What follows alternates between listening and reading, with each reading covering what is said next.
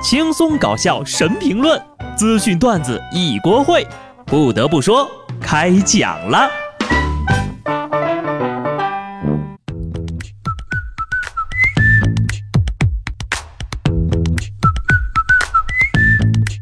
Hello，听众朋友们，大家好，这里是有趣的。不得不说，我是机智的小布。啊，这两天呢，工作都提不起精神，应该是属于节后综合症在作怪。真的是啊，我是从过完年之后呀就一蹶不振了。But，二十天之后呢，我又是一条好汉了。因为呢，在二十天之后呀，就是劳动节小长假，端午节呢还有五十七天，中秋节呢还有一百五十五天，距离国庆节还有一百七十三天。今天呢是四月十号，星期三啊，万万没想到呀，这都四月份了，北京竟然下雪了。春笋吃过了，桃花看过了，短袖穿过了，雪糕吃过了，秋裤又套上了，羽绒服都准备好了呀。这时间过得也忒快了吧？请问是不是又要过年了呢？你在北方穿着貂，我在南方露着腰。要是到了北京呀，你是一会儿穿貂，一会儿露腰啊。这天气在冬天和夏天的边缘疯狂试探。不过换个角度想一想啊。你说北京四月份都还能下雪呢，我们还有什么事情是做不到的呢？北京那边下了雪，南京那边啊则突降暴雨。据说呀，在这个大雨来临之前的几分钟，南京是瞬间从白天变成了黑夜。敢问何方道友在此渡劫？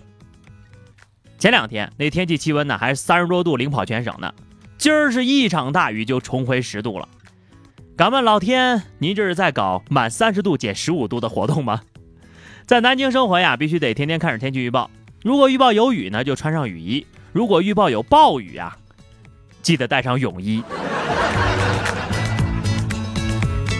这下好了，白天也懂夜的黑了。北京下雪，南京暴雨，各位，天气气温下降，还是赶快把这个。脱了、洗了、晒了，刚刚叠起来的秋衣秋裤，重新穿回来吧。长裙、T 恤、雪糕、空调、西瓜，哎呀，这些美好的东西什么时候才能来呀？说起夏日美食呢，就不得不提两个神秘的美食组织：济南市喝酒人才培训中心和济南市撸串文化研究会。据说呀，二者于二零一八年三月下旬挂的牌。主要作为宣传噱头，吸引食客。但是呢，该行为触犯了相关法律规定，前两天已经被摘掉了。哎呀，怎么感觉你们那个地方是非正常人类研究中心呢？可惜了了呀！刚刚想加入你们，你们就被取缔了。我这撸串喝酒的才华要到哪里去施展呢？小时候吧，我觉得咖啡是成年人喝的；长大了之后呢，我又觉得酒才是成年人喝的。现在人到中年，我终于彻底想明白了，热水才是我们这个年纪该喝的呀。除了有好吃好喝的呢，我还期待夏天可以剪一个清爽的头发。重庆南岸有位大哥理完发之后呢，对自己的新发型不是很满意哈，于是强行将托尼老师按在了椅子上，用理发器在人家的头上一通乱剃之后，才心满意足的离开。最终呢？这冲动的大哥被刑拘了。我只想说一句，大哥，佩服呀！你干了我一直想干却不敢干的事情啊！对于我们这种高度近视的人来说呀，每次理发都是一场赌博。当吹完头发戴上眼镜的那一刻，你就知道又赌输了。每次看着镜子里的狗啃一样的发型啊，还得咬着牙付完钱，回家之后独自伤心。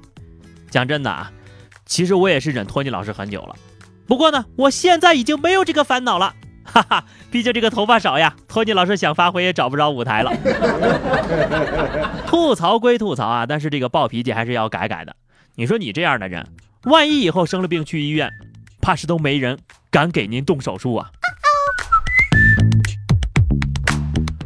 动是魔鬼，一言不合就动手的呢，早晚得出事儿。最近呢，山东临沂一老哥家里被盗了，他就把小偷的这个监控视频发到了短视频的软件上，竟然被小偷刷到了。小偷气的呀，给他回了个电话，删掉视频，不删约架啊！更好笑的是，这小偷呀还挺遵守时间的，提前来到了约架地点，等的有点无聊呀，就晃悠晃悠到派出所门口了。结果啊，被民警当场抓获。事实证明，尊严比活着更重要啊！我被抓可以，但是你要是在网上挂我，是不是想被揍？看来呀，经常刷短视频确实影响智商啊！胆子大真的没什么用。沙雕小偷从来不会让人失望，送货上门是个狼人呐。这种不怕死的勇气呢，也是令人竖起了大拇指。不过呢，派出所门里门外待遇是不一样的，门里边吧算自首，门外边算被抓捕。有的贼吧人傻胆大，还有的贼吧大愚弱智。说有一个小偷呢入住杭州的一家民宿啊，看到桌上放着笔记本电脑和手机，就偷走准备拿去卖掉。后来又发现呢身份证落房间里了，又返回去取，刚好碰到房东和失主。为了自证清白，他还帮忙报了警。结果呢，警察叔叔调查发现呢，就是他偷的。这个叫我抓我自己系列啊，你是不是编谎话编的自己都信了？这哪是自证啊，这是狼人自爆啊！反向抓贼，贼喊捉贼，好一波操作呀！不管坏人的智商高低吧，最辛苦的还是咱警察叔叔。最近呢，黑龙江一女的呀报警说有人要强奸自己，民警赶到现场之后呢，翻遍整栋楼也没找着人。这女的呀又打来电话说：“哎呀，没事了，没事了啊！”民警就怀疑她是不是遭到了胁迫，终于找着人了。原来呀，这女子约会男网友，又担心的网友伤害她，就想测试一下出警速度，就报了警了。目前呢，女子已经被治安处罚了。哎呀，这位姑娘是不是脑子有问题啊？怕出意外就别奔现了呀，你还非得戏精上身演这么一出。不过话说回来啊，你这姑娘呢也没白来啊，是吧？顺便测试了一下局子里的伙食好不好，不枉此行啊。最后说一条啊，说一个玄幻的故事。前两天呢，在吉林长春，有几个男的来到这个水产市场，花了七八万啊，买走了几十箱鱼、小龙虾，还有大闸蟹，然后呢，就往这个长春西湖和同心湖里放生。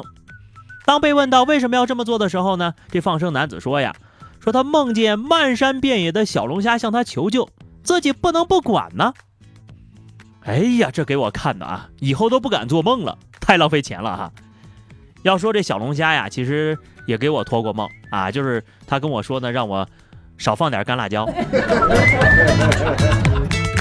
前些日子呀，松花江有人放生鱼，结果呢，那些鱼啊都翻白肚了。昨天有人拿蛇放生的，是吧？是不是最后被抓了呢？这现在又来放小龙虾，过段时间你们是不是该放老虎了呀？这也太嚣张了吧！下次想放生呢，啊，也不要为难哈，就来到我家哈。我会好好照顾他们的。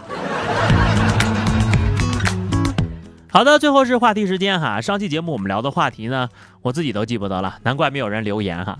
希望大家可以积极起来哈。我们今天聊一个聊一个有意义的话题吧。